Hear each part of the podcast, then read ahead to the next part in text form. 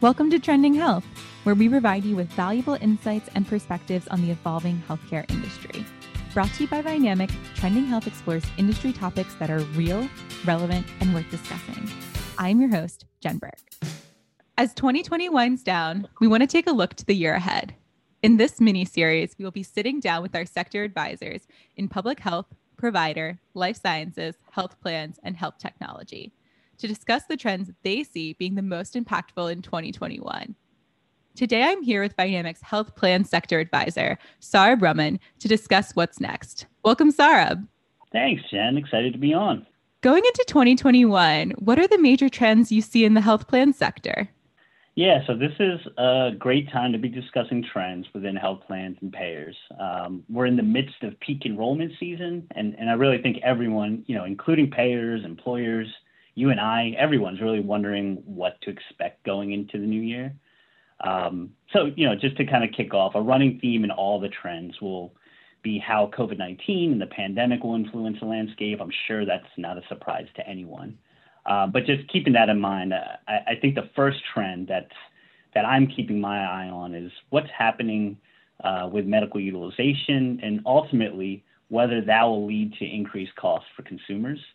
Um, you know, when COVID-19, you know, the stay-at-home orders first went into place, a lot of areas in the country saw a dip in medical spending, and, and that was largely due to cancellations of elective and non-emergency procedures. Um, but but since that time, you know, many of our clients and many you know companies industry-wide have seen a return to typical spending, and, and overall medical expenses are on the rise.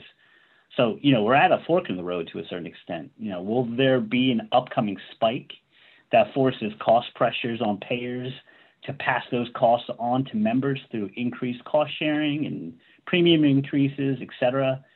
You know, or the other side of that could be that those deferred elective procedures, you know, they continue to come back at a more manageable rate, as we've seen so far at least um, allowing for a scenario where some payers have actually been paying back some of their profits um, through premium rebates, um, through premium holidays, et cetera, to hit required medical loss ratio targets. So, so really, I think that first trend of where utilization is going to go, that's going to be interesting and will be something that we'll have to see how it plays out.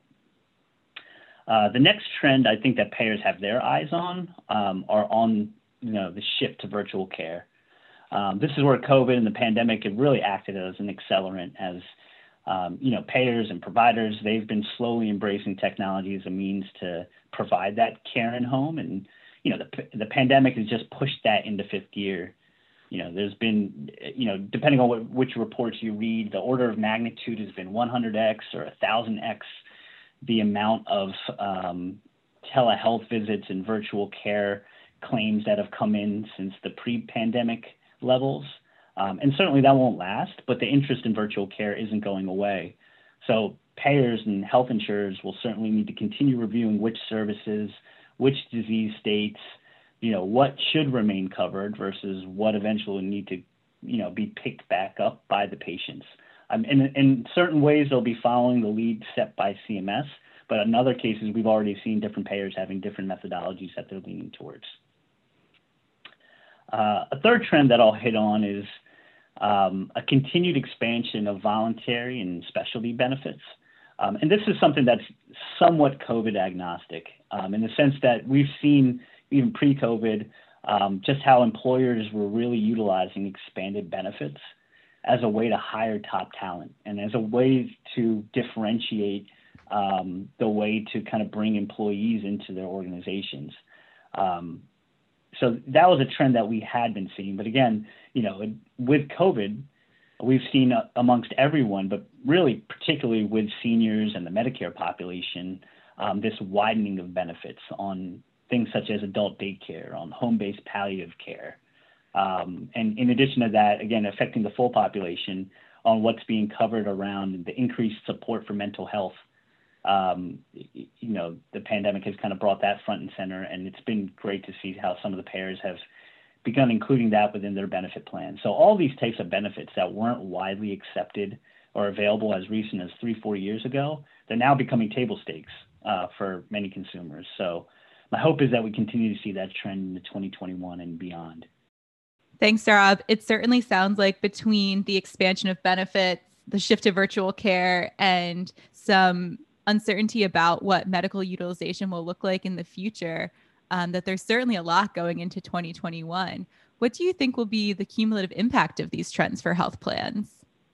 Yeah, it's, it's um, that's a natural question, right? It's a great question, and I'll try not to just take the standard we'll wait and see, because I think there are some um, factors that are already playing out that are kind of hinting where those trends will land. So just going back to the cost pressures and utilization, as I mentioned, that could go a couple different ways. It could be increased costs, or it could be you know much less of an impact as per at than what was projected. I think that many of the actuarial departments in health plans nationwide are playing it cautious and are expecting a spike in spending.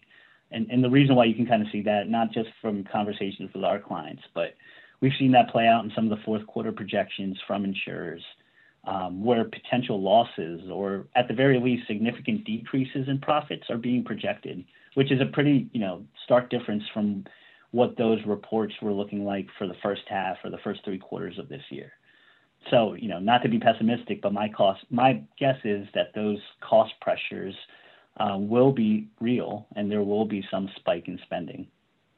Um, so, so again, that could be a little bit of the the dark cloud that might be hanging. But on the other hand, I think the impact of the other trends around, um, you know, the increased appetite to cover virtual care and, and expanded benefits, I think that's fantastic, and I think that those changes will continue on and and really open up care for many that might not have had those services readily available previously. You know, there, there's some really innovative ways that those widening of benefits and technology are leading to better treatment of of mental health conditions and and substance abuse, um, which I think we knew would be um, something that's applicable to those widened benefits. But it's been great to also see that many high cost physical conditions, such as cardiovascular diseases, you know, CHF or metabolic conditions around diabetes, for example, even those have been, I think a lot of those um, innovations coming through between telehealth and increased coverage from a benefit perspective. Um, the impact of them, I think we'll see is better cost of care. Um, so it'll be interesting. It could be a spike in utilization, but could be better outcomes and better cost management that is being brought about by some of the innovative new ways of care. Thanks, Saurabh, for such an informative conversation. I'm really excited to see how this all plays out in 2021. Thank you for tuning in to this episode of Trending Health. For links to resources discussed in the episode, to subscribe to the Trending Health podcast, and to explore if Vynamic can help your company manage ongoing healthcare industry change, visit trendinghealth.com. Tune into the next episode where we look forward to providing you with more insights on the healthcare industry.